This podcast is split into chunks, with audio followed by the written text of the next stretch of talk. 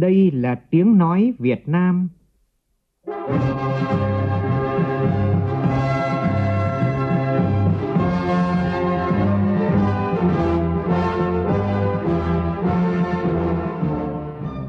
là tiếng nói Việt Nam, phát thanh từ Hà Nội, thủ đô nước Cộng hòa xã hội chủ nghĩa Việt Nam.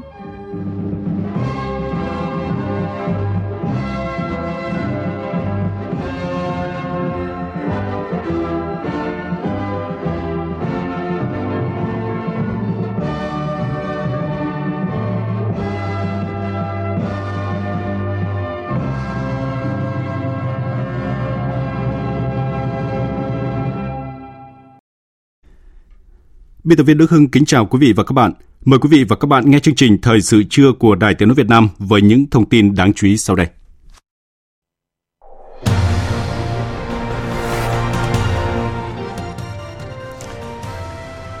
Chủ tịch nước Nguyễn Xuân Phúc dự khai mạc hội nghị cấp cao APEC tại Thái Lan.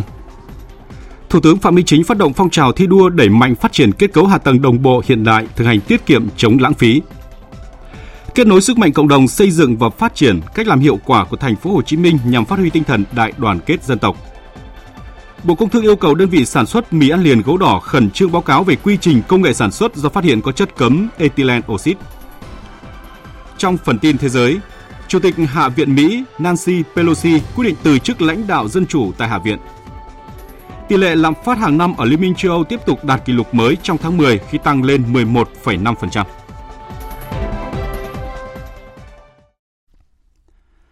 Bây giờ là nội dung chi tiết.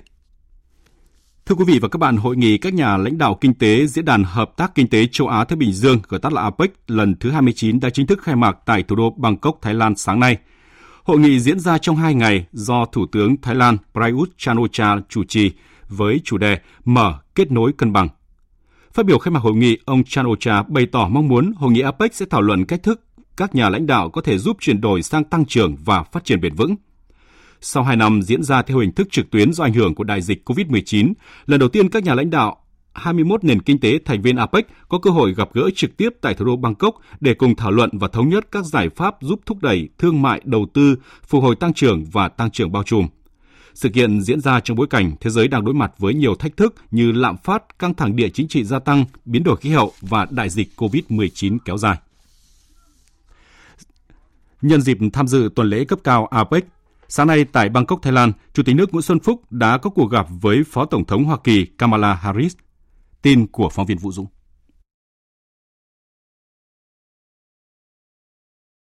Tại cuộc gặp, hai nhà lãnh đạo bày tỏ vui mừng trước những bước phát triển mạnh mẽ của quan hệ đối tác toàn diện Việt Nam Hoa Kỳ và khẳng định quan hệ hai nước có nền tảng vững chắc, hợp tác toàn diện, thực chất trên tất cả các lĩnh vực, nhất là kinh tế, thương mại ngày càng sâu rộng. Chủ tịch nước Nguyễn Xuân Phúc khẳng định Việt Nam luôn coi Hoa Kỳ là một trong những đối tác quan trọng hàng đầu. Việt Nam mong muốn thúc đẩy quan hệ hai nước ngày càng thực chất, ổn định, đi vào chiều sâu trên cơ sở các nguyên tắc căn bản. Qua Phó Tổng thống Kamala Harris, Chủ tịch nước trân trọng chuyển lời mời Tổng thống Hoa Kỳ Joe Biden sớm thăm Việt Nam. Chủ tịch nước hoan nghênh đề nghị điện đàm với Tổng Bí thư Nguyễn Phú Trọng của Tổng thống Joe Biden và đề nghị hai bên chuẩn bị chu đáo cho cuộc điện đàm Chủ tịch nước đánh giá cao vai trò của Phó Tổng thống trong việc thúc đẩy quan hệ hai nước và mời Phó Tổng thống thăm lại Việt Nam. Chủ tịch nước cảm ơn và đánh giá cao Hoa Kỳ đã hỗ trợ khối lượng lớn vaccine ngừa COVID-19, góp phần giúp Việt Nam kiểm soát dịch bệnh. Chủ tịch nước Nguyễn Xuân Phúc chúc mừng Hoa Kỳ đảm nhận vai trò chủ nhà năm APEC 2023 và khẳng định Việt Nam sẽ tích cực phối hợp với Hoa Kỳ để bảo đảm một năm APEC 2023 thành công. Phó Tổng thống Hoa Kỳ Kamala Harris bày tỏ vui mừng gặp lại Chủ tịch nước Nguyễn Xuân Phúc và chia sẻ ấn tượng tốt đẹp về chuyến thăm Việt Nam của mình vào năm ngoái. Phó Tổng thống Harris khẳng định Hoa Kỳ coi trọng và mong muốn thúc đẩy hơn nữa quan hệ với Việt Nam, mang lại lợi ích cho cả hai nước cũng như đóng góp tích cực vào hòa bình, ổn định, hợp tác và phát triển ở khu vực và trên thế giới. Sáng nay tại tỉnh Ninh Bình, Hội đồng thi đua khen thưởng Trung ương tổ chức lễ phát động phong trào thi đua đẩy mạnh phát triển kết cấu hạ tầng đồng bộ hiện đại, thực hành tiết kiệm chống lãng phí. Thủ tướng Chính phủ Phạm Minh Chính, Chủ tịch Hội đồng thi đua khen thưởng Trung ương dự và phát động phong trào. Phóng viên Vũ Khuyên đưa tin. Thủ tướng Chính phủ Phạm Minh Chính nhấn mạnh sau hơn 74 năm kể từ ngày Chủ tịch Hồ Chí Minh ra lời kêu gọi thi đua ái quốc, hàng trăm phong trào thi đua yêu nước đã và đang được phát động, tổ chức thực hiện sâu rộng, thiết thực hiệu quả trên toàn quốc. Đây là động lực tinh thần mạnh mẽ, khơi dậy lòng yêu nước, ý chí tự lực tự cường, huy động có hiệu quả sức người, sức của, tạo nên sức mạnh quần chúng rộng lớn trong sự nghiệp xây dựng và bảo vệ Tổ quốc. Thi đua yêu nước dần trở thành truyền thống quý báu, một nét văn hóa đặc sắc của dân tộc ta. Tuy nhiên, kết cấu hạ tầng vẫn còn nhiều hạn chế so với nhu cầu, còn là điểm nghẽn kìm hãm của đất nước. Tình trạng thất thoát lãng phí trong đầu tư, sử dụng vốn, tài sản, lao động, tài nguyên, chất xám thời gian qua và công sức sản xuất tiêu dùng. Việc chậm tiến độ trong triển khai, vận hành các công trình, dự án đã và đang xảy ra ở một số địa phương, cơ quan, đơn vị gây bức xúc trong nhân dân. Thủ tướng đề nghị tiếp tục nâng cao nhận thức, ý thức về thực hành tiết kiệm, chống lãng phí gắn với công tác phòng chống tham nhũng tiêu cực, đưa thực hành tiết kiệm, chống lãng phí trở thành công việc hàng ngày của mỗi tổ chức, người dân, doanh nghiệp. Qua đó góp phần phục hồi phát triển kinh tế xã hội, xây dựng nền kinh tế độc lập, tự chủ, gắn với chủ động, tích cực hội nhập quốc tế sâu rộng, thực chất và hiệu quả. Cùng với đó, triển khai nghiêm túc, thiết thực hiệu quả nghị quyết về đẩy mạnh việc thực hiện chính sách pháp luật về thực hành tiết kiệm, chống lãng phí thông qua tại kỳ họp thứ tư Quốc hội khóa 15. Người đứng đầu chính phủ yêu cầu đẩy mạnh xây dựng phát triển kết cấu hạ tầng gắn với bảo vệ môi trường, ứng phó biến đổi khí hậu và an sinh xã hội, đảm bảo quốc phòng an ninh, thúc đẩy đối ngoại và hội nhập quốc tế chủ động ra soát và hoàn thiện hành lang pháp lý trên nguyên tắc bám sát thực tiễn, kịp thời tháo gỡ những điểm nghẽn, điều chỉnh những bất cập, mâu thuẫn, giải phóng nguồn lực, thúc đẩy phát triển, đẩy mạnh cải cách hành chính, bảo đảm thông thoáng, thuận lợi, giảm phiền hà và tiết kiệm chi phí cho các nhà đầu tư. Thủ tướng Phạm Minh Chính yêu cầu các bộ ngành, chính quyền địa phương nhất là người đứng đầu phát huy cao nhất trách nhiệm nêu gương, tính tiên phong, gương mẫu, dám nghĩ, dám làm, dám chịu trách nhiệm vì lợi ích chung. Ngoài ra, tiếp tục đẩy mạnh phân cấp, phân quyền gắn với phân bổ nguồn lực để phát huy tính chủ động sáng tạo, trách nhiệm của cấp dưới. Thường xuyên thanh tra, kiểm tra, giám sát, kiểm soát quyền lực, đấu tranh phòng chống tham nhũng tiêu cực, thực hành tiết kiệm, chống lãng phí, xử lý nghiêm các hành vi theo vi phạm theo quy định, đồng thời kịp thời biểu dương, khen thưởng, động viên những tập thể cá nhân, người dân và doanh nghiệp tiêu biểu xuất sắc thực hiện tốt các nhiệm vụ trọng tâm đề ra. Trước lễ phát động phong trào thi đua đẩy mạnh phát triển kết cấu hạ tầng đồng bộ hiện đại thực hành tiết kiệm chống lãng phí, Thủ tướng Chính phủ Phạm Minh Chính thăm công trường thi công tuyến đường bộ cao tốc phía đông đoạn Mai Sơn quốc lộ 45 đi qua địa phận tỉnh Ninh Bình và tỉnh Thanh Hóa. Tại đây, Thủ tướng thăm hỏi tặng quà động viên cán bộ công nhân, đề nghị các đơn vị tập trung máy móc nhân lực tổ chức thi công 3K 4 kíp, thi công đảm bảo chất lượng, tiến độ và tiết kiệm. Sau khi xem hồ sơ dự án, Thủ tướng đề nghị Bộ Giao thông Vận tải phối hợp với các địa phương nghiên cứu tổ chức thêm các nút giao trên tuyến đường phù hợp để khai thác không gian phát triển mới của các địa phương nơi có tuyến đường đi qua. Trong chuyến công tác tại tỉnh Hậu Giang, sáng nay, Ủy viên Bộ Chính trị, Phó Chủ tịch Thường trực Quốc hội Trần Thanh Mẫn đã trao tặng 20 căn nhà đại đoàn kết trị giá 1 tỷ đồng từ Quỹ vì người nghèo Trung ương và tặng 20 phần quà, mỗi phần quà trị giá 1 triệu 200 nghìn đồng cho hộ nghèo trên địa bàn huyện Phụng Hiệp. Tin của phóng viên Tấn Phong. Phó Chủ tịch Thường trực Quốc hội Trần Thanh Mẫn khẳng định, những năm qua, Đảng, Nhà nước, các cấp chính quyền địa phương đã có nhiều chính sách quan tâm chăm lo về vật chất lẫn tinh thần cho gia đình chính sách, hộ nghèo. Nhờ đó, đời sống của bà con ngày càng được nâng lên. Phó Chủ tịch Thường trực Quốc hội mong muốn các gia đình chính sách, hộ nghèo trên địa bàn huyện Phục Hiệp tiếp tục phát huy truyền thống cách mạng, đoàn kết, góp sức xây dựng địa phương ngày càng phát triển – đối với cấp ủy chính quyền huyện cần tiếp tục quan tâm chăm lo, kịp thời có các chính sách hỗ trợ để các gia đình chính sách, hộ nghèo trên địa bàn có cuộc sống ngày càng tốt hơn. Dịp này, ông Nghiêm Xuân Thành, Ủy viên Trung ương Đảng, Bí thư tỉnh ủy Hậu Giang cũng đã tặng 4 bộ máy tính máy in cho các cơ quan đơn vị trên địa bàn huyện Phục Hiệp trị giá 60 triệu đồng vận động từ Ngân hàng Thương mại Cổ phần Ngoại thương Việt Nam chi nhánh Hậu Giang. Thưa quý vị và các bạn, năm 2022 là dấu mốc quan trọng sau 20 năm tổ chức Ngày hội Đại đoàn kết toàn dân tộc. Tại thành phố Hồ Chí Minh đã có rất nhiều mô hình hay được lan tỏa đến tận các khu phố. Điển hình như tổ dân phố nghĩa tình vì thành phố văn minh xanh sạch đẹp, chung tay phát triển đẩy lùi vi phạm xây dựng. Tinh thần đại đoàn kết không chỉ kết nối sức mạnh cộng đồng dân cư mà còn đóng góp đáng kể trong việc xây dựng và phát triển thành phố Hồ Chí Minh theo định hướng hiện đại văn minh nghĩa tình. Bài viết của phóng viên Ngọc Xuân thường trú tại thành phố Hồ Chí Minh ghi nhận những cách làm hiệu quả của các địa phương trên địa bàn thành phố Hồ Chí Minh nhằm khơi dậy sức dân, phát huy tinh thần đại đoàn kết xây dựng cuộc sống mới.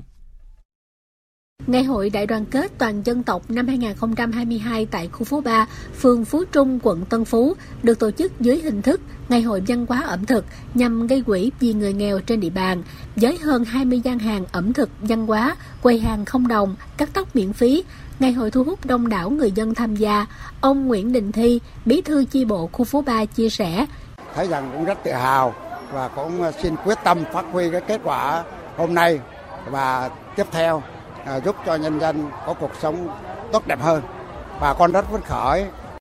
Cũng là một điểm sáng trong các phong trào, khu phố 2 phường 13 quận 5 năm nay đã vận động bà con khu phố tích cực tham gia thực hiện toàn dân đoàn kết xây dựng nông thôn mới, đô thị văn minh, duy trì phong trào 15 phút vì thành phố văn minh sạch đẹp, hưởng ứng phong trào toàn dân bảo vệ an ninh tổ quốc trong tình hình mới. Các tầng lớp nhân dân, các nhà hảo tâm, cơ quan doanh nghiệp trong khu phố tham gia đóng góp quỹ vì người nghèo, quỹ vì biển đảo quê hương, vì tuyến đầu tổ quốc, chăm lo cho các hộ khó khăn, gia đình chính sách và thực hiện tốt các tiêu chí giữ vững danh hiệu khu phố văn hóa, phường văn minh đô thị. Từ thực tiễn, ông Lê Tấn Tài, Chủ tịch Ủy ban Mặt trận Tổ quốc quận 5 cho hay, nhờ công tác tuyên truyền đi vào từng nhóm nhỏ, từng địa bàn dân cư, mà người dân đã góp sức cùng chính quyền đoàn thể thực hiện tốt các nhiệm vụ đặt ra. Thay vì sinh hoạt bình thường thì tạo lên những cái thước phim sinh động để cho khu phố được nghe một cách sinh động trực quan hơn. Đồng thời kết hợp cái việc đó là thông tin tình hình hoạt động của khu phố, tổ chức tọa đàm các cái giải pháp thực hiện cụ thể theo từng địa bàn có những cái điểm nóng, những điểm cần góp ý của người dân để phát huy cái đóng góp của mọi người. Đồng thời là tổ chức các cái bữa cơm đại đoàn kết để người dân cùng giao lưu tạo nên không khí ấm cúng gần gũi nhau hơn trong tổ chức các cái hoạt động chăm lo ở địa phương ở khu phố của mình. Bà Trần Kim Yến, Chủ tịch Ủy ban Mặt trận Tổ quốc Việt Nam thành phố Hồ Chí Minh cho biết, hiện nay Mặt trận Tổ quốc thành phố và các quận huyện đang rất nỗ lực chuẩn bị chào mừng kỷ niệm 50 năm ngày giải phóng miền Nam thống nhất đất nước. Đây là cột mốc rất quan trọng trong đời sống tinh thần của người dân thành phố. Mặt trận Tổ quốc thành phố đã xây dựng các công trình để thực hiện trong 2 năm tiếp theo, phấn đấu đạt và vượt chỉ tiêu đặt ra Chúng tôi đặt ra cái công trình 1.000 khu dân cư xanh sạch đẹp và chúng tôi đang phấn đấu là sẽ có 500 khu dân cư tiêu biểu và 50 phường xã thị trấn tiêu biểu. Đây là một công trình thiết thực để chào mừng sự kiện rất quan trọng này. Chúng tôi cũng đặt ra đối với ban công tác mặt trận các khu phố ấp cũng như là mặt trận tổ quốc phường xã thị trấn nếu như chúng ta không có được sự đồng thuận, sự đồng lòng nhất trí của người dân thì công trình này sẽ khó mà thực hiện được. Ngày hội đại đoàn kết toàn dân tộc không chỉ đơn thuần tạo không khí vui tươi, phấn khởi tại địa bàn dân cư, mà còn mang ý nghĩa tăng cường khối đại đoàn kết toàn dân, từ việc khơi dậy và phát huy tinh thần đoàn kết, tự lực tự cường ngay từ cơ sở, mỗi cán bộ, đảng viên và người dân sẽ nỗ lực hơn nữa trong việc giữ gìn trật tự trị an, thôn xóm bình yên, gia đình hạnh phúc, khu dân cư không có tội phạm, tệ nạn xã hội, mọi người hỗ trợ nhau trong cuộc sống, phấn đấu số hộ khá giàu ngày càng nhiều lên, cùng nhau xây dựng nếp sống văn minh.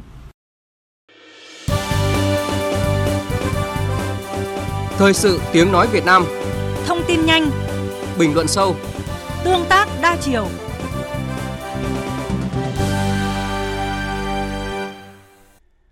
Chương trình Thời sự trưa tiếp tục với các tin đáng chú ý khác. Sáng nay, Bộ Lao động Thương binh và Xã hội phối hợp với Bộ Lao động và Phúc lợi Xã hội Lào cùng Ban Thư ký ASEAN tổ chức hội thảo quốc tế với chủ đề Vai trò của Quỹ Bảo hiểm tai nạn lao động trong công tác phòng ngừa tai nạn, nạn lao động bệnh nghề nghiệp trong khu vực ASEAN. Hội thảo được tổ chức theo hình thức trực tuyến. Phóng viên Hà Nam thông tin. Tại hội thảo, đại diện các thành viên ASEAN, chuyên gia tổ chức lao động quốc tế cùng nhau trao đổi, thảo luận và đóng góp ý kiến, đồng thời chia sẻ thông tin và kinh nghiệm hữu ích giữa các quốc gia trong việc xây dựng và triển khai khuôn khổ pháp lý nói chung về an toàn vệ sinh lao động, cũng như chính sách bảo hiểm tai nạn lao động, bệnh nghề nghiệp nói riêng trong ASEAN qua đó hướng tới cách tiếp cận chung, mục tiêu chung trong ASEAN về chính sách bảo hiểm tai nạn lao động, bệnh nghề nghiệp để đưa ra cơ chế hiệu quả nhằm bảo vệ người lao động trước những rủi ro về tai nạn lao động, bệnh nghề nghiệp. Bà Ingrid Christensen, Giám đốc Văn phòng Tổ chức Lao động Quốc tế tại Việt Nam, cho rằng đã qua nhiều năm, chúng tôi đều tập trung vào những vấn đề về tai nạn lao động trong lĩnh vực chính thức lĩnh vực kinh tế chính thức. Tuy nhiên là những vấn đề liên quan đến nền kinh tế phi chính thức thì khó hơn. Nó vượt ra nhiều phần bao trùm của luật pháp. Vấn đề liên quan đến tai nạn lao động, cái vấn đề của quỹ bảo hiểm và cái nguồn vốn của trong quỹ đấy. Chúng ta không nên quên rằng một nguyên tắc chủ đạo của công ước số 155 đó là việc phòng ngừa nên là mục tiêu và mục tiêu của chúng ta không phải là để bồi thường hay là chữa bệnh mà mục tiêu cao nhất và ưu tiên cao nhất sẽ phải được dành cho việc phòng ngừa và khía cạnh ngăn ngừa của quỹ bảo hiểm lao động sau khi Tổng cục Hải quan Trung Quốc ký nghị định thư về yêu cầu kiểm dịch đối với sản phẩm tổ yến của Việt Nam xuất khẩu sang Trung Quốc và được chuyển phát nhanh về Việt Nam, Bộ trưởng Bộ Nông nghiệp và Phát triển Nông thôn Lê Minh Hoan đã chính thức ký nghị định thư này, mở ra cơ hội đối với ngành hàng này. Để tận dụng cơ hội này qua đó mở rộng thị trường của ngành hàng nuôi yến trong thời gian tới, Bộ trưởng Bộ Nông nghiệp và Phát triển Nông thôn Lê Minh Hoan lưu ý các hộ sản xuất cũng như doanh nghiệp. Chúng ta phải cấu trúc lại cái ngành hàng yến của chúng ta. Chúng ta phải nâng cao chức năng hoạt động của các hiệp hội ngành hàng yến. Để làm sao chúng ta đi sai thì chúng ta đi dần cùng nhau. Chúng ta đảm bảo được cái chữ tính ở trên thị trường đảm bảo được cái yêu cầu chất lượng của phía bên Trung Quốc để tránh cái trường hợp xung đột với nhau, từ ở trong khi mà chúng ta, cái sự cạnh tranh nó đưa đến những cái điều nó không hay trong cái xuất khẩu nông sản trong thời gian vừa qua, giữa doanh nghiệp này, doanh nghiệp kia, rồi cái vấn đề truy xuất nguồn gốc phải đảm bảo được một cái những yêu cầu đó. Do đó thì chúng tôi cũng muốn nói rằng thị trường Trung Quốc đủ lớn cho tất cả chúng ta. Và Bộ Nông nghiệp Phát triển Nông thôn sẽ công khai minh bạch hết tất cả những thủ tục và những kết quả kiểm dịch của hai bên, tạo mọi điều kiện cho các doanh nghiệp và bản thân các doanh nghiệp có thể kiểm soát được quá trình mà Bộ Nông nghiệp Phát triển Nông thôn cấp phép cho các cái doanh nghiệp tạo niềm tin cho các doanh nghiệp tạo niềm tin cho bà con nuôi yến, chúng tôi cũng đang chuẩn bị gấp rút hội nghị để có một thông điệp với phía bạn rằng chúng ta xuất khẩu tổ yến một cách chính ngạch, chuẩn hóa tất cả những điều định chuẩn hóa, minh bạch hóa tất cả hoạt động liên quan tới cái ngành hàng yến, liên quan tới những cái sản phẩm yến chúng ta xuất khẩu sang thị trường Trung Quốc đưa cây sâm trở thành sản phẩm chủ lực của địa phương. Đây là mục tiêu mà tỉnh Lai Châu hướng tới trong định hướng phát triển kinh tế xã hội của tỉnh. Phản ánh của phóng viên cơ quan thường trú khu vực Tây Bắc. Được phát hiện vào năm 2013, cây sâm Lai Châu đến nay đã trải qua 10 năm nghiên cứu, bảo tồn và phát triển. Ông Nguyễn Anh Tuấn, giám đốc công ty cổ phần sâm Pusilung Center, chủ tịch hiệp hội sâm Lai Châu cho biết, do có giá trị dược tính cao với nhiều công dụng chữa bệnh tốt nên nhu cầu sử dụng sâm Lai Châu ngày càng tăng cao. Việc khai thác quá đà của con người trong khi chưa có sự đầu tư quan tâm thích đáng để bảo tồn nguồn, cây giống, phát triển nguồn gen nên cây sâm ở Lai Châu đang có nguy cơ tuyệt chủng. Nhận thấy giá trị và sự khan hiếm của cây sâm, nhiều hộ dân ở các huyện Mường Tè, Phong Thổ, Sinh Hồ, Tam Đường, những nơi có độ cao trên 1.500 mét so với mực nước biển đã chủ động làm vườn, di thực cây sâm về trồng dưới tán rừng. Giống này mình nhân lại thì nó sẽ có cái diện tích trồng thì sau này bắt đầu từ cái cây đấy mình tính đến kinh doanh cho nên bây giờ thực tế là thì gần đấy năm nay chưa giờ bán ra củ sâm nào cũng chỉ là để nhân giống nhân diện tích để giữ cái nguồn gen này, nguồn giống này. Theo nghiên cứu của các nhà khoa học, các chuyên gia ngành dược, Cây sâm ở Lai Châu có nguồn gen dược liệu quý và giá trị hàng đầu thế giới. Sâm Lai Châu bước đầu phân lập và xác định cấu trúc 7 saponin chính và một hợp chất sulfioxide E là hợp chất lần đầu tiên công bố phân lập từ các loài thuộc chi Palat L. Ngoài ra, trong sâm Lai Châu có tới 14 axit béo, 16 axit amin. Hiện nay, tại Lai Châu đã có gần 30 doanh nghiệp, hợp tác xã và hàng trăm hộ gia đình cá nhân trên địa bàn mạnh dạn đầu tư gây trồng được trên 100 hecta sâm với hàng chục nghìn cây sâm giống gốc Việc các doanh nghiệp, nhà đầu tư quan tâm đầu tư phát triển cây sâm ở Lai Châu là một tín hiệu vui, mở ra cơ hội giúp bà con vùng cao, biên giới từng bước thoát nghèo, vươn lên làm giàu. Ông Hà Trọng Hải, Phó Chủ tịch Ủy ban nhân dân tỉnh Lai Châu cho biết, với tiềm năng phát triển khoảng 30.000 ha, trong đó có 17.000 ha đặc biệt phù hợp phát triển sâm. Đến nay, tỉnh Lai Châu đã tổ chức liên kết được nhiều doanh nghiệp, hợp tác xã, hộ gia đình, cá nhân đầu tư bảo tồn, hình thành được vùng sâm tại các huyện. Tuy nhiên, thực tiễn việc nhân giống, bảo tồn, phát triển cây sâm trong thời gian qua tại địa phương chưa tương xứng với tiềm năng lợi thế.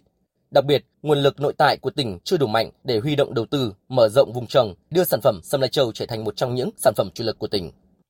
Lai Châu đã tập trung giả soát, khảo sát đánh giá lại cái vùng trồng để xây dựng cái bản đồ thích ứng với sâm Lai Châu để định hướng phát triển và thu hút đầu tư tạo thành cái sản phẩm chủ lực trong tương lai. Ờ, hiện nay thì cũng đang xúc tiến một số các bước như là giả soát để cấp mã số vùng trồng rồi là bảo tồn một số cái vườn để làm cơ sở nghiên cứu và nhân cái giống trong tương lai. Đại diện công ty cổ phần lọc hóa dầu Bình Sơn tỉnh Quảng Ngãi cho biết nhà máy lọc dầu Dung Quất đang tiếp tục duy trì ổn định 112% công suất nhằm đáp ứng nhu cầu cung xăng dầu cho thị trường. Công ty cổ phần lọc hóa dầu Bình Sơn cũng đã triển khai đàm phán với các chủ mỏ về khả năng gia tăng sản lượng khai thác và bổ sung thêm nguồn dầu thô trong cuối tháng 11 này và tháng 12 tới cho các nhà máy, nhập khẩu thêm các lô nguyên liệu trung gian để giữ ổn định công suất. Với phương án bổ sung nguồn nguyên liệu khẩn cấp từ các mỏ trong nước, trong 2 tháng cuối năm nay, sản lượng nguồn nguyên liệu của công ty ước đạt 400.000 thùng dầu thô, có thể đưa ra thị trường 1,4 triệu mét khối xăng dầu. Theo kế hoạch, công ty cổ phần lọc hóa dầu Bình Sơn cũng đã có phương án mua dầu thô đủ cho 6 tháng đầu năm sau, giữ vững ở mức công suất cao để đáp ứng nhu cầu tăng đột biến trong những tháng cuối năm, đầu năm và Tết Nguyên đán. Thưa quý vị và các bạn, những tháng cuối năm này, nhiều doanh nghiệp đang gặp vô vàn khó khăn do sụt giảm về đơn hàng, áp lực về chi phí đầu vào tăng, gián đoạn chuỗi cung ứng, thiếu nguồn vốn cho các hoạt động sản xuất. Điều này đã ảnh hưởng đến sức cạnh tranh của nhiều ngành, lĩnh vực và nội tại nền kinh tế trong nước. Ghi nhận của phóng viên Nguyễn Hằng. Năm nay, đơn hàng giảm hơn so với mọi năm, mặc dù những tháng qua, ban điều hành công ty đã nỗ lực tìm kiếm thêm các đối tác, bạn hàng mới, song cũng gặp khó do nhu cầu tại nhiều quốc gia tại các thị trường châu Âu, Mỹ đang có xu hướng tiêu dùng giảm hơn so với trước. Bà Trịnh Thị Hợp, quản đốc công ty trách nhiệm hữu hạn giày Alena Việt Nam cho biết. Tình trạng chung của tất cả mọi doanh nghiệp thì cũng giống nhau. Cái số lượng đơn hàng thì năm nay so với năm ngoái là giảm hơn. Thì năm ngoái thường thường là đến cái thời điểm này tăng ca nhiều hơn số lượng đơn hàng cũng nhiều hơn với năm nay thì cái số lượng đơn hàng lại ít hơn hạn chế cái vấn đề tăng ca doanh nghiệp tìm mọi biện pháp về lấy cái đơn hàng về cho công nhân người ta ổn định cái cuộc sống theo thông tin từ Hiệp hội Da dày túi sách Việt Nam, tình trạng sụt giảm đơn hàng xuất khẩu diễn ra ở tất cả các doanh nghiệp của ngành. Bình quân lượng hàng giảm khoảng 30% so với đầu năm. Tình hình sụt giảm đơn hàng sang quý 4 của năm càng nặng hơn và có thể tiếp tục kéo dài đến giữa năm 2023 tới.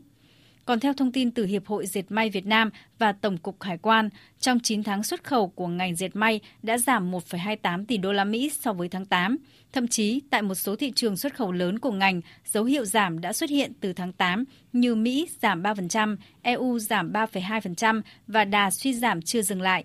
Ở lĩnh vực khác, lĩnh vực sản xuất các vật liệu xây dựng, bà Đinh Hoài Giang, Tổng Giám đốc công ty Secoi cho biết, do ảnh hưởng của xung đột chiến tranh, giá cả xăng dầu biến động quá lớn, tình hình lạm phát nhiều quốc gia trên thế giới khiến việc tiêu thụ hàng hóa của doanh nghiệp sụt giảm nghiêm trọng. Từ tháng 8 đến nay, nhiều đơn hàng xuất khẩu của doanh nghiệp đều bị dừng lại một cách đột ngột, thậm chí là đối với những bạn hàng đối tác làm ăn lâu năm cũng bị đình trệ. Bà Đinh Hoài Giang chia sẻ. Đối với một thị trường lâu năm mà chúng tôi xuất khẩu từ năm 99 đến nay là thị trường Nhật là đột ngột dừng lại. Và khi chúng tôi tìm hiểu ra thì chúng tôi biết là ảnh hưởng lớn nhất đấy không phải là do chất lượng sản phẩm của chúng tôi, mà là hoàn toàn tình hình lạm phát của nước Nhật. Và những cái đơn đặt hàng khác, đối với sản phẩm khác của chúng tôi đi Mỹ hay đi châu Âu cũng đều bị giảm đi. Trong nước cũng như vậy. Trước đây thì chúng tôi cấp hàng không kịp cho những dự án lớn cái này là gần như là các dự án lấy hàng rất là chậm các chuyên gia kinh tế cũng cho rằng nhằm hỗ trợ doanh nghiệp phục hồi trong bối cảnh đối diện với khó khăn rất lớn về dòng tiền, nhà nước cần xem xét kéo dài tới hết năm 2023 một số chính sách hỗ trợ doanh nghiệp như chính sách giảm 2% thuế VAT, các chính sách tín dụng như cơ cấu lại thời hạn trả nợ, giữ nguyên nhóm nợ, theo ông Lê Quốc Lý, nguyên Phó Giám đốc Học viện Chính trị Quốc gia Hồ Chí Minh, việc cải thiện môi trường đầu tư kinh doanh, nâng cao năng lực cạnh tranh quốc gia là rất cần thiết, qua đó tạo điều kiện thuận lợi, an toàn hơn cho doanh nghiệp, giảm mọi chi phí để phục hồi kinh tế. Phải giảm mạnh cái khâu kiểm tra giám sát không cần thiết. Kiểm tra giám sát quá mức thì trở thành ra quấy nhiễu gây phiền hà doanh nghiệp và làm người ta không còn thời gian và sức lực để phát triển sản xuất nữa cái thủ tục hành chính của chúng ta cái thể chế kinh tế của chúng ta phải được cải cách mạnh mẽ hơn nữa để nó sát với kinh tế thị trường. Tức phải làm cho thị trường thực sự là thị trường thị trường năng động. Phải làm cho một cái môi trường thực sự để cho doanh nghiệp tự do phát triển sản xuất kinh doanh không bị kỳ thị không bị đối xử phân biệt đặc biệt là không có gây khó dễ doanh nghiệp. Rõ ràng, trong bối cảnh còn nhiều biến động như hiện nay, các doanh nghiệp cần có biện pháp thích ứng, đưa ra những kịch bản ứng phó cũng như chiến lược để tự cứu mình. Về lâu dài, phải nâng cao chất lượng nguồn nhân lực, đẩy mạnh tự động hóa trong sản xuất để tiết giảm chi phí, tăng tính cạnh tranh và tiếp tục trụ vững trên thương trường. Bộ Công Thương vừa có văn bản yêu cầu đơn vị sản xuất mì ăn liền gấu đỏ khẩn trương báo cáo về quy trình công nghệ sản xuất do phát hiện có mối nguy chất cấm ethylene oxit Trước đó, cơ quan quản lý thực phẩm và dược phẩm Đài Loan Trung Quốc công bố lô hàng với 945 kg mì ăn liền tôm chua thương hiệu gấu đỏ nhập khẩu qua kiểm tra tại cửa khẩu phát hiện hàm lượng ethylene oxide không phù hợp với tiêu chuẩn. Để giữ uy tín của sản phẩm thực phẩm Việt Nam trên thị trường xuất khẩu, Bộ Công Thương đề nghị công ty cổ phần thực phẩm A Châu khẩn trương báo cáo thông tin về các loại sản phẩm thực phẩm, tên sản phẩm, số lượng, lô sản xuất, hạn sử dụng, thị trường xuất khẩu, bản sao hồ sơ tự, tự công bố thực phẩm kèm theo kết quả xét nghiệm. Do công ty sản xuất kinh doanh tại Việt Nam và xuất khẩu sang thị trường Đài Loan Trung Quốc trong năm nay và quy trình công nghệ sản xuất mì ăn liền của công ty Bộ Công Thương yêu cầu công ty cổ phần thực phẩm Á Châu gửi báo cáo của công ty về Bộ Công Thương trước ngày 25 tháng 11 này. Thưa quý vị và các bạn, thời gian qua, chính sách cho vay vốn hộ nghèo tại tỉnh Khánh Hòa được hướng mạnh về cơ sở, giúp bà con có nguồn lực phát triển sản xuất. Tuy nhiên, để đồng vốn này phát huy hiệu quả, cần có các giải pháp sinh kế giảm nghèo với những mô hình kinh tế định hướng hỗ trợ người dân miền núi vươn lên làm giàu bền vững. Phản ánh của phóng viên Thanh Hiếu tại miền Trung. Có gần một hecta đất sản xuất nhưng thiếu vốn và không biết cách làm ăn nên nhiều năm trước gia đình bà Hứa Thị Thoa thôn Xoài Lất xã Khánh Trung huyện Khánh Vĩnh tỉnh Khánh Hòa vẫn thuộc diện hộ nghèo. Từ ngày tham gia lớp hướng dẫn kỹ thuật trồng bưởi giá sân được hỗ trợ cây giống bưởi giá sân và vay vốn giảm nghèo bà Thoa mạnh dạn phát triển mô hình vườn cây ăn quả. Sau 3 năm chăm bón, cây bưởi cho thu hoạch. Bà Hứa Thị Thoa cho biết, nhà nước tạo điều kiện cho vay vốn. Gia đình đã sử dụng đồng vốn hiệu quả để thoát nghèo lúc đầu thì vay vốn chính sách về cũng làm trồng bưởi, trồng keo, cũng đầu tư dần. Lúc đầu cũng làm từ cây ngắn, nuôi cây dài, thế này là làm dần dần lên à. Chắc chiếu thường nào được đông nào thì dồn vào đầu tư hết à. Trồng bưởi cũng, nhà nước cũng hỗ trợ cây con đó. Thấy làm bưởi cũng thấy dễ hơn. Thấy kinh tế cao xong, ao thì lấy nước, tưới cây với lại cũng bán cá thu nhập hàng ngày nữa. Khó cũng khó nhưng mà so với người khác thì mình cũng tương đối hơn. Tỉnh Khánh Hòa hiện có gần 12.000 hộ nghèo, chiếm gần 3,9% tổng số hộ dân trong tỉnh. Tỷ lệ hộ nghèo khó ở hai huyện miền núi Khánh Sơn và Khánh Vịnh còn ở mức cao. Ông Văn Ngọc Hường, Chủ tịch Ủy ban nhân dân huyện Khánh Vịnh, tỉnh Khánh Hòa cho biết, huyện phấn đấu đến năm 2025 tỷ lệ hộ nghèo xuống dưới 17%. Các xã chủ động ra soát, nắm bắt nguyện vọng của từng hộ nghèo, xem xét giao đất rừng cho những hộ thiếu đất sản xuất để phát triển kinh tế. Theo ông Văn Ngọc Hường, huyện sẽ xây dựng các mô hình trồng cây ăn quả, chăn nuôi giá trị kinh tế cao và chuyển giao kỹ thuật, hỗ trợ giống, phân bón, giúp hộ nghèo từng bước vươn lên.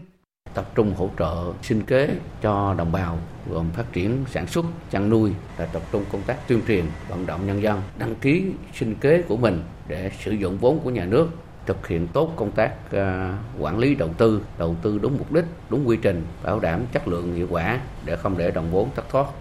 tỉnh Khánh Hòa lồng ghép việc thực hiện các chương trình mục tiêu quốc gia theo hướng nâng cao hiệu quả công tác giảm nghèo. Tỉnh này phấn đấu trở thành một trong những địa phương dẫn đầu về thực hiện tốt chính sách an sinh và phúc lợi xã hội. Để thực hiện đạt mục tiêu đó, ngân sách nhà nước hỗ trợ đầu tư có điều kiện kết hợp với vay ưu đại, ưu tiên hỗ trợ cho các xã thôn đăng ký thoát khỏi thôn xã đặc biệt khó khăn. Ông Tà Hồng Quang, Giám đốc Sở Lao động Thương binh và Xã hội tỉnh Khánh Hòa cho biết,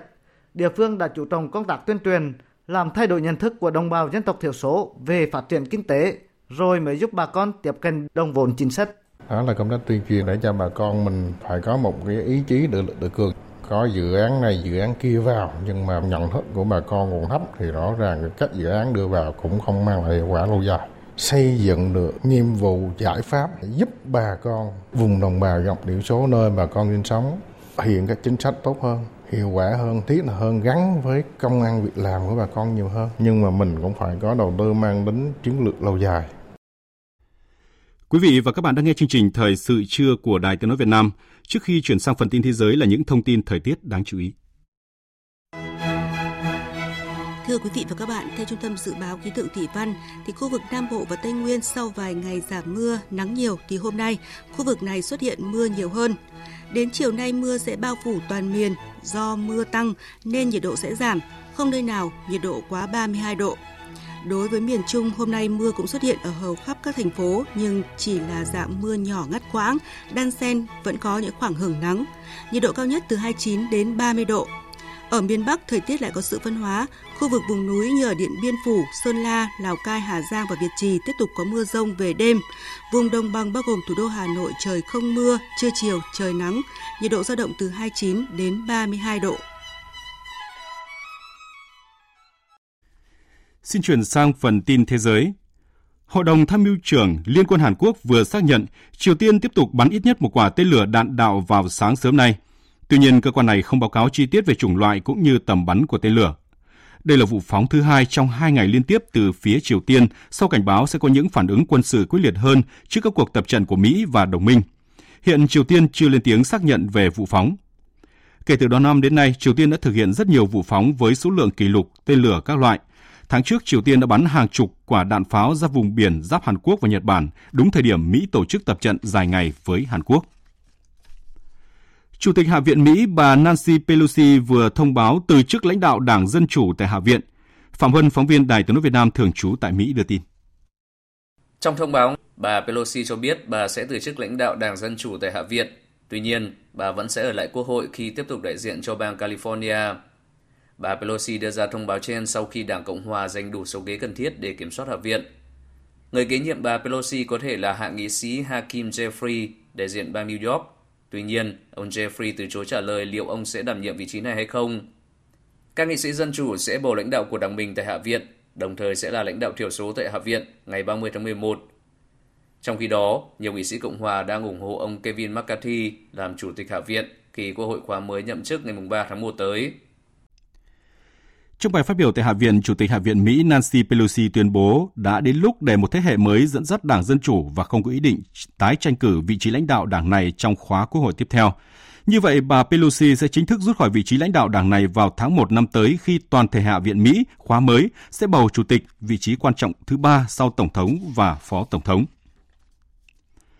Hôm nay, hội nghị lần thứ 27 các bên tham gia Công ước khung của Liên Hợp Quốc về biến đổi khí hậu COP27 bước vào ngày làm việc cuối cùng. Tuy nhiên, đến nay vẫn còn nhiều vấn đề các bên chưa đạt được sự đồng thuận chung. Cả trong và ngoài hội nghị lúc này đều nóng lên với những lời kêu gọi hành động nhằm đẩy nhanh cam kết sự đồng thuận trong việc bảo vệ trái đất.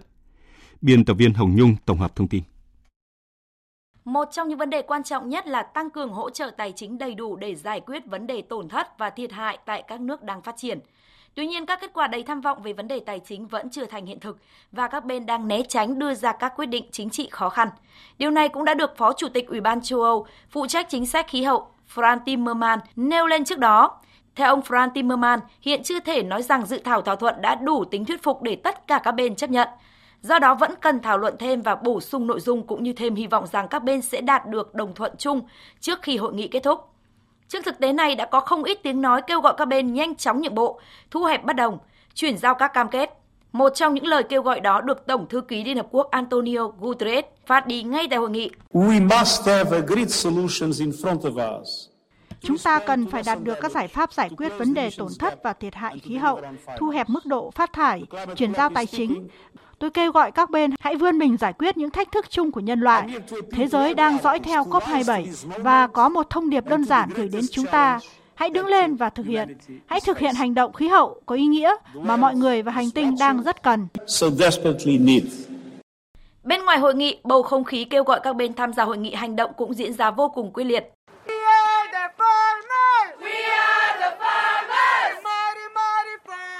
Our message today is to defend. Thông điệp của chúng ta là hãy bảo vệ quyền con người. Quyền con người phải nằm ở gốc rễ của đàm phán. Tuy nhiên, nó lại đang bị xói mòn bởi lợi ích của các cá nhân, lợi ích của thị trường. Chúng ta phải thay đổi, phải hướng đến sự chuyển dịch. Chúng ta phải nhận ra rằng sẽ không có tương lai với nhiên liệu hóa thạch. Chúng ta cần phải dồn mọi thứ có thể, tất cả tiền bạc, năng lượng, ý chí chính trị vào các giải pháp, mở rộng năng lượng tái tạo, chuyển đổi và loại bỏ dần nhiên liệu hóa thạch. Thông tin khả quan cho an ninh lương thực toàn cầu khi thỏa thuận xuất khẩu ngũ cốc qua Biển Đen vừa được gia hạn thêm 120 ngày. Liên Hợp Quốc và các bên liên quan ngay lập tức hoan nghênh bước đi tích cực này, cho rằng sẽ giúp hạ nhiệt giá cả trên toàn cầu cũng như tránh cho thế giới lún sâu vào khủng hoảng lương thực. Tổng hợp của biên tập viên Phương Anh. Tổng thư ký Liên Hợp Quốc Antonio Guterres hoan nghênh sự đồng thuận của các bên về việc gia hạn sáng kiến ngũ cốc Biển Đen. I was deeply moved to know that uh, in Istanbul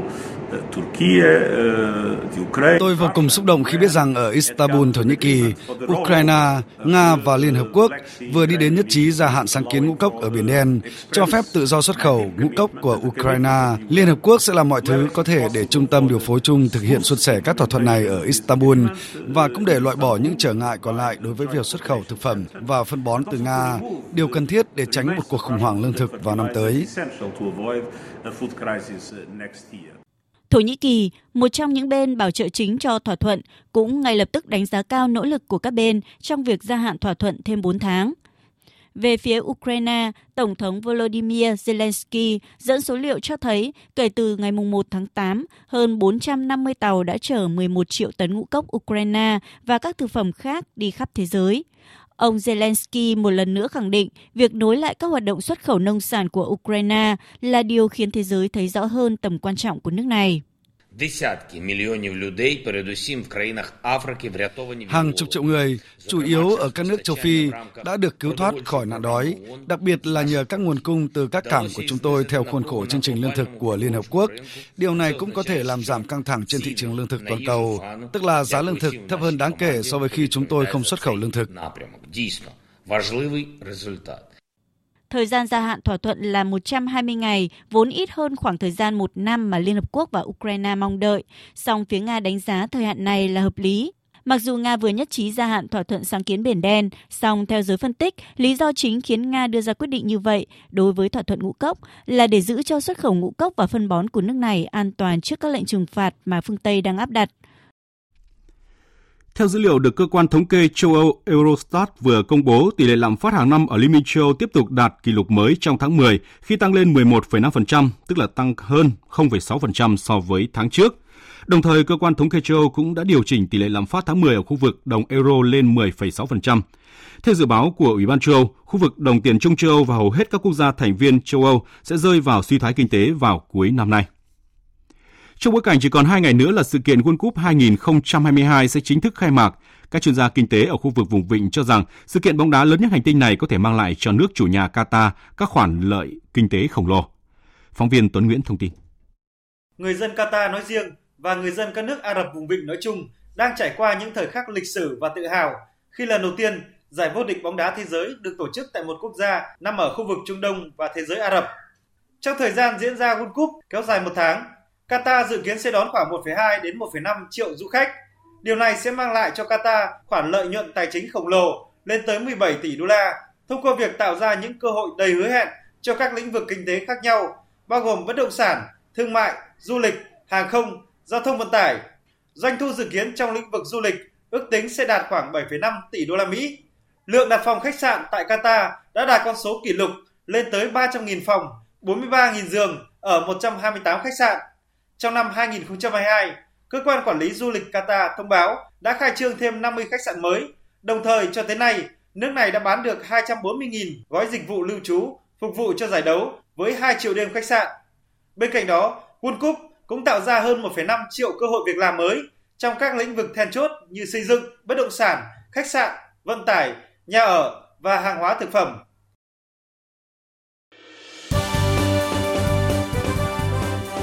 Thời sự tiếng nói Việt Nam.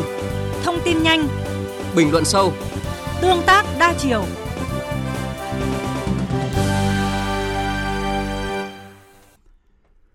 Thưa quý vị và các bạn, Hội nghị của Liên Hợp Quốc về đối phó với biến đổi khí hậu COP27 tổ chức tại Ai Cập dự kiến sẽ bế mạc vào hôm nay 18 tháng 11. Đến thời điểm này có thể nói hội nghị đã thành công khi chứng kiến hàng chục thỏa thuận và sáng kiến đạt được nhằm chuyển từ giai đoạn hứa hẹn sang thực hiện, tăng cường nỗ lực thích ứng và giảm thiểu hiệu quả hậu quả của biến đổi khí hậu trên toàn thế giới. Đoàn Việt Nam tham dự hội nghị đã có nhiều phiên họp thảo luận và sáng kiến để góp phần cho thành công chung của hội nghị. Nhân dịp này, phóng viên Ngọc Thạch, thường trú tại khu vực Trung Đông đã phỏng vấn ông Phạm Văn Tấn, Phó Cục trưởng Cục Biến đổi Khí hậu, Bộ Tài nguyên và Môi trường về những kết quả và thành công mà Việt Nam đạt được tại hội nghị này. Thưa ông, các cái cam kết tại các COP mà Việt Nam đã và đang thực hiện được hội nghị cũng như là các chuyên gia các nước đánh giá như thế nào tại COP27 lần này? Vâng, trong bối cảnh khủng hoảng năng lượng, kinh tế chưa ra khỏi suy thoái sau đại dịch COVID-19, nhiều nước đã không thể triển khai được, thực hiện được các cam kết đã nêu ra tại COP26 về giảm phát thải khí nhà kính đóng góp tài chính cho ứng phó với biến đổi khí hậu toàn cầu. Trong bối cảnh đó, Việt Nam đã nổi lên như một quốc gia tích cực do đã thực hiện được nhiều việc, trong đó có sự vào cuộc quyết liệt của chính phủ và của cả hệ thống chính trị, đã thành lập ban chỉ đạo thực hiện COP26, phê duyệt chiến lược quốc gia về biến đổi khí hậu, cập nhật đóng góp do quốc gia tự quyết định, phê duyệt kế hoạch giảm phát thải khí nhà kính metan. Tại COP27, Việt Nam đã được mời tham gia và phát biểu chia sẻ những công việc đã triển khai được cho đến thời điểm hiện tại. Điển lệ hình là việc Bộ trưởng Bộ Tài nguyên Môi trường Trần Hồng Hà đã có nhiều buổi làm việc với các tổ chức quốc tế, định chế tài chính quốc tế để trao đổi về nỗ lực của Việt Nam và cơ hội hợp tác tại Việt Nam. Một sự kiện lớn của hội nghị như thúc đẩy đóng góp do quốc gia tự quyết định, tín hiệu đáng ghi nhận do Tổng Giám đốc Toàn cầu của UNDP chủ trì ngày 15 tháng 11, cuộc họp hàng năm của các nước tham gia cam kết metan do đặc phái viên Tổng thống Hoa Kỳ John Kerry chủ trì với sự tham gia của trên 40 bộ trưởng ngày 16 tháng 11. Cuộc họp cấp cao cấp bộ trưởng của trên 100 nước tham gia tuyên bố metan ngày 17 tháng 11 do đặc phái viên Tổng thống Hoa Kỳ John Kerry và Chủ tịch Liên minh châu Âu Phil Timmermans chủ trì ngày 17 tháng 11. Việt Nam đều vinh dự được sướng tên và dành thời lượng đáng kể tại hội nghị để phát biểu. Tại đây, Việt Nam đã khẳng định chính phủ đã đi những bước đi đầu tiên để thực hiện các cam kết đưa ra tại hội nghị COP16. Việt Nam có thể đi bao xa trong việc thực hiện các cam kết của mình phụ thuộc vào việc thực hiện cam kết của các nước khác cũng như hỗ trợ mà Việt Nam nhận được. Thưa ông, thì tại hội nghị này, Bộ trưởng Bộ Tài nguyên và Môi trường Việt Nam Trần Hồng Hà đã tham dự một số phiên họp gặp gỡ các đối tác và đoàn Việt Nam cũng đã tham dự uh, rất nhiều phiên họp trong suốt hai tuần qua. Vậy thì kết quả hay là thành công mà Việt Nam đạt được từ hội nghị này là gì thưa ông? Kết quả COP27 chắc chắn còn nhiều ý kiến khác nhau, nhưng kết quả lớn nhất mà đoàn Việt Nam nhận được tại hội nghị lần này đã thể hiện được Việt Nam là một nước tích cực, chủ động và có trách nhiệm thực hiện các cam kết quốc tế. Phát triển ít phát thải, đưa mức phát thải dòng về không vào năm 2050 và thích ứng với biến đổi khí hậu là con đường Việt Nam kiên định đi theo, vừa để phát triển bền vững đất nước, vừa để góp phần chống biến đổi khí hậu toàn cầu. Chính vì vậy, rất nhiều nước, tổ chức quốc tế đã tìm cách gặp gỡ, trao đổi với Việt Nam trong suốt hai tuần diễn ra hội nghị, đặc biệt là trong những ngày Bộ trưởng Trần Hồng Hà có mặt tại COP27. Tôi đã tham gia các hội nghị COP vài năm nay, nhưng chưa bao giờ thấy được sức hút của Việt Nam như tại hội nghị lần này để khẳng định những quyết định, những kết quả triển khai của Việt Nam thời gian qua, của chính phủ, của các bộ ngành, của các cơ quan ở phía Việt Nam thời gian qua đã gửi những tín hiệu tích cực đến cộng đồng thế giới trong vấn đề ứng phó với biến đổi khí hậu của Việt Nam. Thưa ông, tại hội nghị này thì đoàn Việt Nam đã có những sáng kiến gì để đóng góp cho cái thành công chung của hội nghị? À, sáng kiến Việt Nam được Bộ trưởng Bộ Tài nguyên Môi trường Trần Hồng Hà nêu ra tại những ngày đầu hội định nghị, đó là sử dụng chủ yếu cái nguồn lực mà huy động thông qua các cơ chế của thỏa thuận Paris à, để chuyển giao công nghệ, hỗ trợ triển khai một số cái dự án thí điểm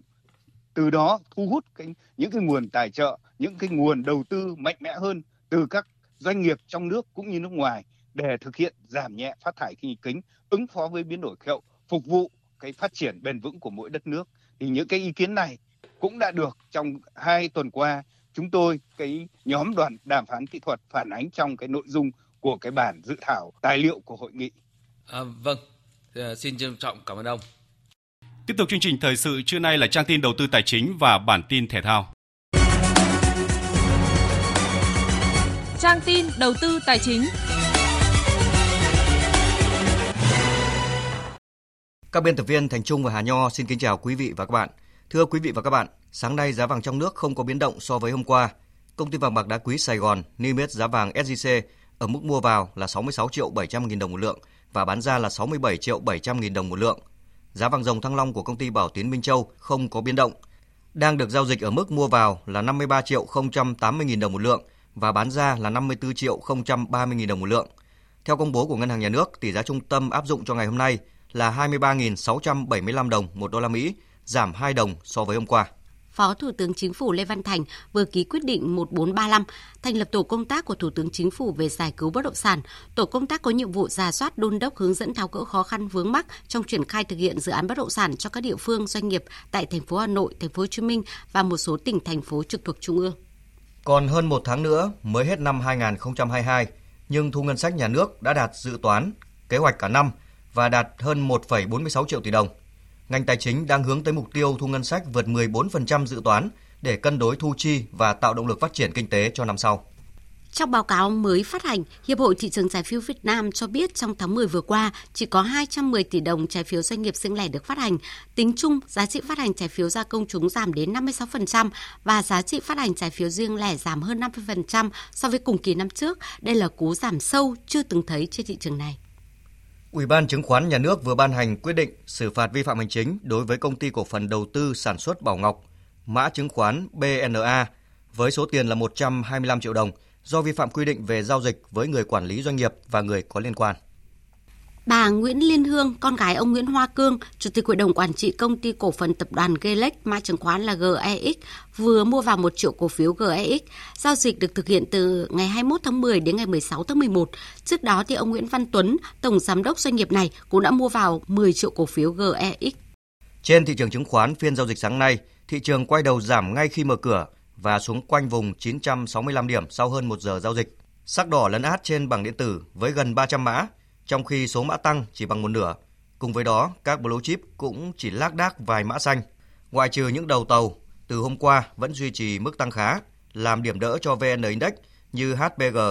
GVR và VIC. Bộ ba cổ phiếu thép đang hút giao dịch nhất khi dẫn đầu thanh khoản trên sàn giao dịch Thành phố Hồ Chí Minh, trong đó HPG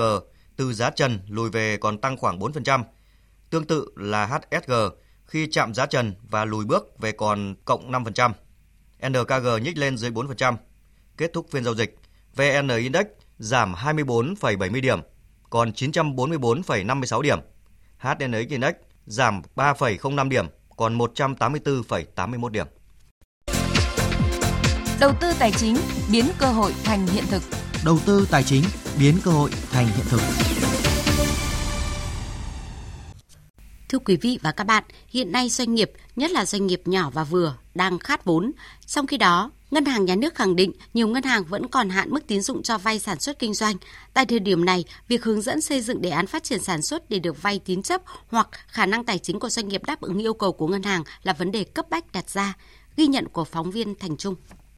Trong tuần này, nhiều ngân hàng đã cập nhật biểu lãi suất cho vay mới với mức tăng từ 0,5 đến 1,2% so với đầu tháng 10. Lên mức trên 10% cũng đã bắt đầu xuất hiện nhiều hơn. Lãi suất tăng đồng nghĩa với chi phí của doanh nghiệp tăng thêm và lợi nhuận của doanh nghiệp giảm đi. Ông Vũ Thanh Hải, Phó Tổng Giám đốc Tập đoàn Sun cho biết. Chắc chắn là giá lãi suất đầu ra của của Sun cũng giống như người khác cũng sẽ bị ảnh hưởng, cũng đã bị bị ờ, đẩy lên rồi. Lãi suất ngân hàng thì các bạn biết là có cái khung thôi, nhưng mà mỗi doanh nghiệp thì ngân hàng họ có một một cái chế độ riêng cho từng doanh nghiệp đó. Nó phụ thuộc vào mức tiến dụng thì bây giờ nó tăng khoảng trung bình là 0,5 cho đến 1 rồi. Trước mắt nó ảnh hưởng ngay đến cái việc lợi nhuận của của của chi phí đầu vào của doanh nghiệp. Mong muốn của doanh nghiệp hiện nay là nhà nước có chính sách, hành lang pháp lý để khơi thông dòng vốn, tạo ra sức mạnh cộng hưởng, mang lại giá trị bền vững cho cả ngân hàng và doanh nghiệp. Sự hỗ trợ đồng hành của ngân hàng sẽ là đòn bẩy để doanh nghiệp phát triển, tăng khả năng cạnh tranh trên thương trường. Phó giáo sư tiến sĩ Đinh Trọng Thịnh, giảng viên Học viện Tài chính cho rằng các doanh nghiệp trong nền kinh tế quốc dân của chúng ta đang có cái bước phục hồi rất ngoạn mục. Chúng tôi cũng hy vọng rằng là bản thân mỗi cái doanh nghiệp phải cố gắng vượt lên để mà khắc cái khó khăn và nỗ lực để mà tăng trưởng. Trong các cái gói hỗ trợ vừa rồi ấy, thì thực sự nó có thể có những cái điều nó chưa đạt được cái mong muốn của cái người thiết kế chính sách cũng như của những cái người thụ hưởng. Nhưng mà chúng ta cũng sẽ cần phải có cái điều chỉnh, cái phản hồi và cái nghiên cứu điều chỉnh cho nó thích hợp.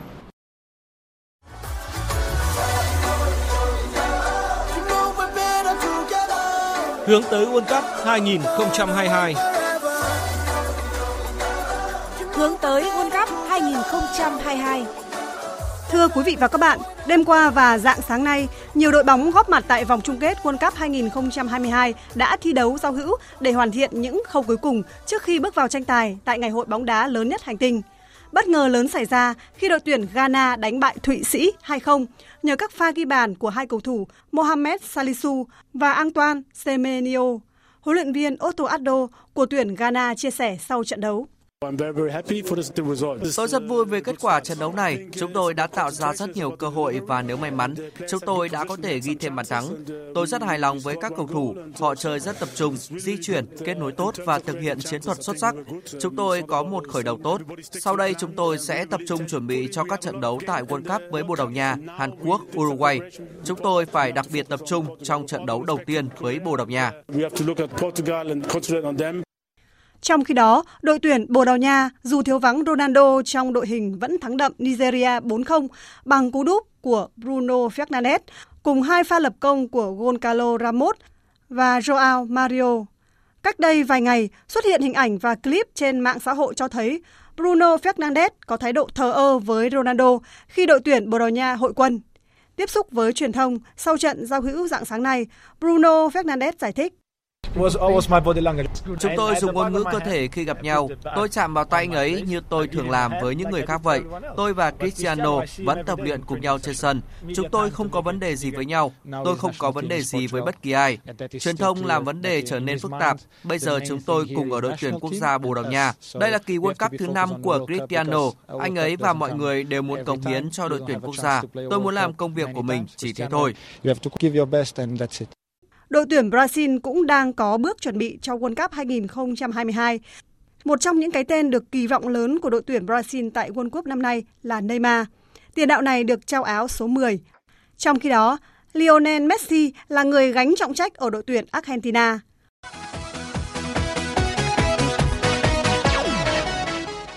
Hôm qua, huấn luyện viên Park Hang-seo đã công bố danh sách đội tuyển Việt Nam tập trung chuẩn bị cho AFF Cup 2022. Nếu như đội vô địch V-League 2022, câu lạc bộ Hà Nội đóng góp 7 cầu thủ gồm Bùi Hoàng Việt Anh, Nguyễn Thành Trung, Đỗ Duy Mạnh, Đoàn Văn Hậu, Đỗ Hùng Dũng, Nguyễn Văn Quyết, Phạm Tuấn Hải, thì đội Á quân Hải Phòng cũng có 3 cái tên được triệu tập là thủ môn Nguyễn Văn Toàn cùng hai tiền vệ Châu Ngọc Quang, Nguyễn Hải Huy. Huấn luyện viên Chu Đình Nghiêm cho biết. Hải Huy và Châu Ngọc Quang chơi đội bóng Hải Phòng thì là vận hành một cái sơ đồ khác lên đội tuyển thì vận hành một cái sơ đồ khác thì chắc chắn rằng Hải Huy và Châu Ngọc Quang để mà hòa nhập được với cái lối chơi trên đội tuyển thì cũng mất rất nhiều thời gian và cần phải nỗ lực hơn rất nhiều thì mới có thể cạnh tranh được với những cái người đã hiểu cái sơ đồ chiến thuật đấy rồi. Một loạt các cầu thủ trẻ đã được huấn luyện viên Park Hang-seo trao cơ hội như Khuất Văn Khang, Việt Theo, Nguyễn Thanh Nhân, Hoàng Anh Gia Lai, Lương Duy Cương, Phạm Đình Duy cùng của câu lạc bộ SHB Đà Nẵng – Đợt tập trung này có sự trở lại của hai ngôi sao từng vô địch AFF Cup 2018 là Hà Đức Trinh và Nguyễn Trọng Hoàng. Trong khi đó, Công Phượng và Xuân Trường của câu lạc bộ Hoàng Anh Gia Lai đã không được huấn luyện viên Park Hang-seo triệu tập. Dự báo thời tiết Mời quý vị và các bạn nghe dự báo thời tiết chiều và đêm nay. Phía Tây Bắc Bộ có mưa rào và rông rải rác, cục bộ có mưa to, gió nhẹ, nhiệt độ từ 21 đến 32 độ, có nơi dưới 18 độ. Phía Đông Bắc Bộ có mưa vài nơi, trưa chiều trời nắng. Riêng khu vực vùng núi có mưa rào và rông rải rác, cục bộ có mưa vừa, mưa to, gió Đông Nam đến Đông cấp 2, cấp 3. Nhiệt độ từ 22 đến 32 độ. Khu vực từ Thanh Hóa đến Thừa Thiên Huế có mưa rào và rông vài nơi, ngày nắng gián đoạn, gió đông đến đông nam cấp 2, cấp 3, nhiệt độ từ 22 đến 31 độ. Khu vực từ Đà Nẵng đến Bình Thuận có mưa rào rải rác và có nơi có rông, gió đông bắc cấp 2, cấp 3, nhiệt độ từ 24 đến 33 độ. Khu vực Tây Nguyên và Nam Bộ ngày nắng, chiều tối và đêm có mưa rào và rông vài nơi. Riêng phía Nam có mưa rào và rông rải rác, gió đông đến đông bắc cấp 2, cấp 3, nhiệt độ từ 19 đến 33 độ. Khu vực Hà Nội chiều trời nắng, đêm có mưa rào vài nơi, gió đông nam đến đông cấp 2, cấp 3, nhiệt độ từ 24 đến 32 độ. Dự báo thời tiết biển, vùng biển Bắc và Nam Vịnh Bắc Bộ có mưa vài nơi, tầm nhìn xa trên 10 km, trưa và chiều gió chuyển hướng đông đến đông bắc cấp 3, cấp 4. Vùng biển từ Quảng Trị đến Quảng Ngãi có mưa rào và rông vài nơi, tầm nhìn xa trên 10 km, gió đông đến đông bắc cấp 4. Vùng biển từ Bình Định đến Ninh Thuận, vùng biển từ Bình Thuận đến Cà Mau, khu vực giữa Biển Đông có mưa rào rải rác và có nơi có rông. Tầm nhìn xa trên 10 km giảm xuống từ 4 đến 10 km trong mưa. Gió Đông Bắc cấp 4, cấp 5, đêm có lúc cấp 6, giật cấp 7, biển động. Vùng biển từ Cà Mau đến Kiên Giang có mưa rào và rông rải rác, tầm nhìn xa trên 10 km, giảm xuống từ 4 đến 10 km trong mưa, gió đông đến đông bắc cấp 3, cấp 4. Khu vực Bắc Biển Đông có mưa vài nơi, tầm nhìn xa trên 10 km, gió Đông Bắc cấp 5, riêng phía Đông Bắc cấp 6, giật cấp 7, cấp 8, biển động. Khu vực Nam Biển Đông, khu vực quần đảo Trường Sa thuộc tỉnh Khánh Hòa có mưa rào và rông rải rác, tầm nhìn xa trên 10 km, giảm xuống từ 4 đến 10 km trong mưa. Gió Đông Bắc cấp 5, có lúc cấp 6, giật cấp 7, cấp 8. Khu vực quần đảo Hoàng Sa thuộc thành phố Đà Nẵng không mưa, tầm nhìn xa trên 10 km, gió Đông Bắc cấp 5. Khu vực Vịnh Thái Lan có mưa rào và rông rải rác, tầm nhìn xa trên 10 km, giảm xuống từ 4 đến 10 km trong mưa, gió nhẹ. Quý vị và các bạn đang nghe chương trình Thời sự trưa của Đài Tiếng nói Việt Nam. Trước khi kết thúc chương trình, chúng tôi xin tóm lược một số tin chính vừa phát sóng. Tại cuộc gặp Phó Tổng thống Hoa Kỳ Kamala Harris nhân dịp tham dự tuần lễ cấp cao APEC diễn ra tại Bangkok, Thái Lan, Chủ tịch nước Nguyễn Xuân Phúc khẳng định Việt Nam luôn coi Hoa Kỳ là một trong những đối tác quan trọng hàng đầu. Việt Nam mong muốn thúc đẩy quan hệ hai nước ngày càng thực chất ổn định đi vào chiều sâu trên cơ sở các nguyên tắc căn bản phát động thi đua đẩy mạnh phát triển kết cấu hạ tầng đồng bộ hiện đại, thực hành tiết kiệm chống lãng phí. Thủ tướng Phạm Minh Chính yêu cầu các bộ ngành địa phương phải công khai các hoạt động quản lý và sử dụng ngân sách, vốn, tài sản nhà nước, lao động khai thác sử dụng tài nguyên, tránh chảy máu chất xám, đẩy mạnh thanh tra, giám sát, kiểm tra, kiểm toán, xử lý vi phạm về thực hành tiết kiệm chống lãng phí trong phạm vi ngành lĩnh vực quản lý và các cơ quan tổ chức thuộc thẩm quyền quản lý. Bộ Công Thương yêu cầu đơn vị sản xuất mì ăn liền gỗ đỏ khẩn trương báo cáo về quy trình công nghệ sản xuất do phát hiện có mối nguy chất cấm ethylene oxide báo về Bộ trước ngày 25 tháng 11 này. Trước đó, cơ quan chức năng Đài Loan Trung Quốc phát hiện một lô hàng mì ăn liền tôm chua thương hiệu gỗ đỏ nhập khẩu có hàm lượng ethylene oxide không phù hợp với tiêu chuẩn. Nga chính thức xác nhận thỏa thuận ngũ cốc cung cấp lương thực xuất khẩu từ Ukraine được gia hạn thêm 120 ngày Liên Hợp Quốc và các bên liên quan ngay lập tức hoan nghênh bước đi tích cực này, cho rằng sẽ giúp hạ nhiệt giá cả trên toàn cầu cũng như tránh cho thế giới lún sâu vào khủng hoảng lương thực. Tới đây chúng tôi cũng xin kết thúc chương trình thời sự trưa nay của Đài Tiếng nói Việt Nam. Chương trình do các biên tập viên Đức Hưng, Thu Hằng, Nguyễn Hằng, Thu Hòa cùng kỹ thuật viên Việt Thái phối hợp sản xuất và thực hiện, chịu trách nhiệm nội dung Hoàng Trung Dũng.